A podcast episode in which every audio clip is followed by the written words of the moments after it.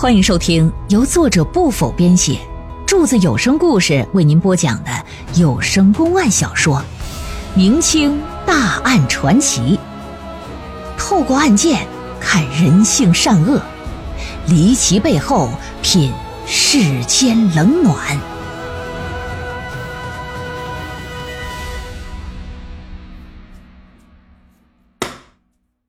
他这个人呢，不讨人嫌。即便偶尔遇到有些人欺负他，他也从来都是嘿嘿一笑就跑了，不会回家告状，更不会打击报复。所以说，和村里人的关系一向很好，也没什么仇人，啊，生死仇敌那更不用提呀。三年前呢，在父母安排下，娶了十七岁的姑娘林氏为妻。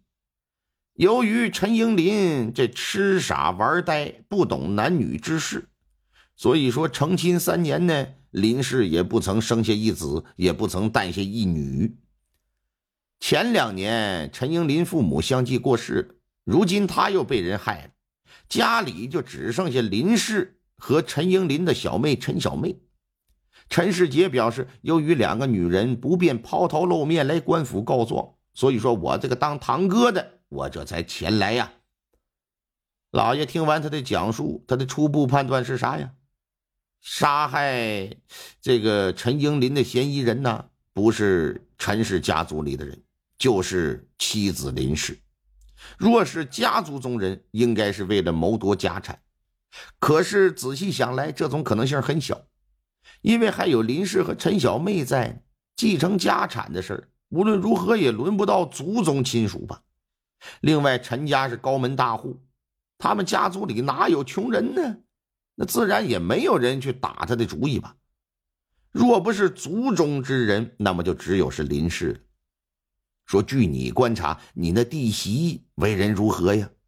啊，我那弟媳呀，长得颇有几分姿色，为人很是正派，待人接物呢也十分讲究礼数。加入我陈家这三年来，无论是附近邻居还是家中族长啊，嗯，对他的评价都非常好，也非常高。那么我好奇啊，我问问这个这么好的一个女子，为什么会愿意嫁给你弟弟呀？老爷，这完全是因为林氏家境不好，他上头还有个哥哥，下面还有个弟弟，这都需要娶媳妇，家里拿不出这个钱。一看我堂弟家聘礼给的也多，明知我堂弟不是一正常人，还是将女儿嫁了过来。哦。那林氏平常对你弟弟怎么样啊？好，非常好。我那堂弟穷傻呆萌，既不能顶门立户，也不懂男女之情。按理说，林氏跟他没法过日子。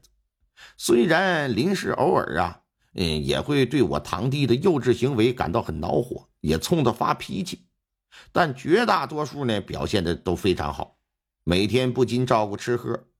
甚至很多时候洗衣服这种事都不让丫鬟做，自己亲力亲为呀。能做到这个程度，真的已经很不容易了。这可不是说每个人都能做到的。老爷就觉得，如果这林氏真如这样所说，那他的嫌疑无疑可以排除。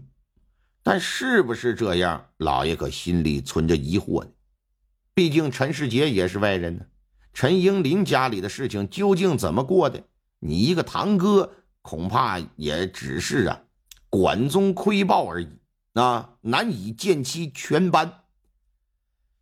特别是陈世杰说他弟弟不懂男女之事，这就引起老爷的注意了。看来呀，有必要传唤林氏到堂。到的堂来，老爷就说：“说本官认为有必要啊，把那林氏和那陈小妹到堂问话。”这么一说，陈世杰就问。说老爷，这恐怕不妥吧？两个妇道人家上公堂合适吗？有何不妥呀？若是一般案件呢，着实不合适。但眼不前这是人命案，按照规定，他们是可以上公堂。你虽是他们的堂兄，可是你毕竟不是陈英林生活在一个屋檐底下的夫妻，对于他们的家事，你自然也不能做到了如指掌。所以本官认为。他们姑嫂二人亲口的证词，对于破案呢是更加有利。那行吧，那大人，那你就传吧。把他打发走之后，让衙役啊上陈家庄传唤这两名妇女。姑嫂到了县衙，老爷没有升堂审问，是把他们叫到二堂，进行分开的单独问话。先是跟陈小妹做的交谈。这姑娘啊，十六七岁，长得挺清秀，给人一种小家碧玉的感觉。说我来问你，陈小妹，你哥哥嫂子平时感情如何呀？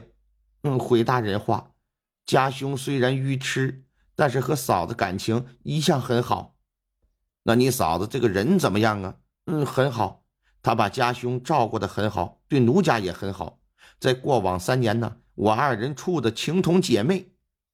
那你嫂子平时除了照你哥哥之外，闲暇之时是否还会与他人来往呢？没有，嫂子平时基本是大门不出，二门不迈。即便出门，要么是回娘家，要么就是上街呀购买一些应用之物，但是都有家奴院工陪同啊，绝不会一个人出门的。那你哥哥曾和他人发生过矛盾吗？没有，陈家庄的人多数都姓陈。而且基本都是亲属关系，平时低头不见抬头见的，怎么可能有深仇大恨？再说，都拿我哥哥当孩子看，他也没和任何人有过矛盾呢。嗯，行了，下去休息吧，让他下去换林氏上来。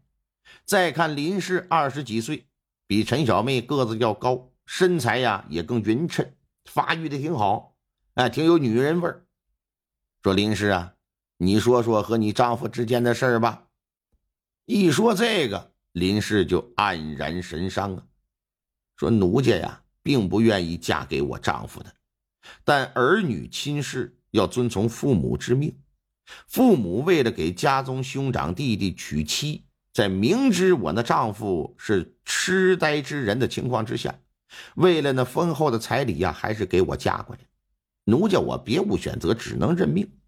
虽然我丈夫不通人事吧，哎，却也是温顺之人，从来不会跟我发脾气。有时他有些地方做的不好，我说他呀，他也不顶嘴反驳。所以说，我们夫妻二人感情很好。那陈英林可通夫妻之事啊？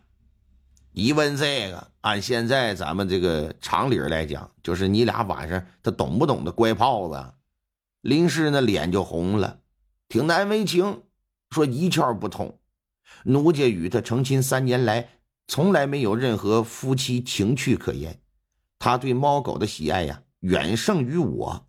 平日里他都和猫狗为伴，白天在村里村外追逐嬉戏，晚上的时候还和猫狗同眠，跟我同床的次数啊，那是屈指可数。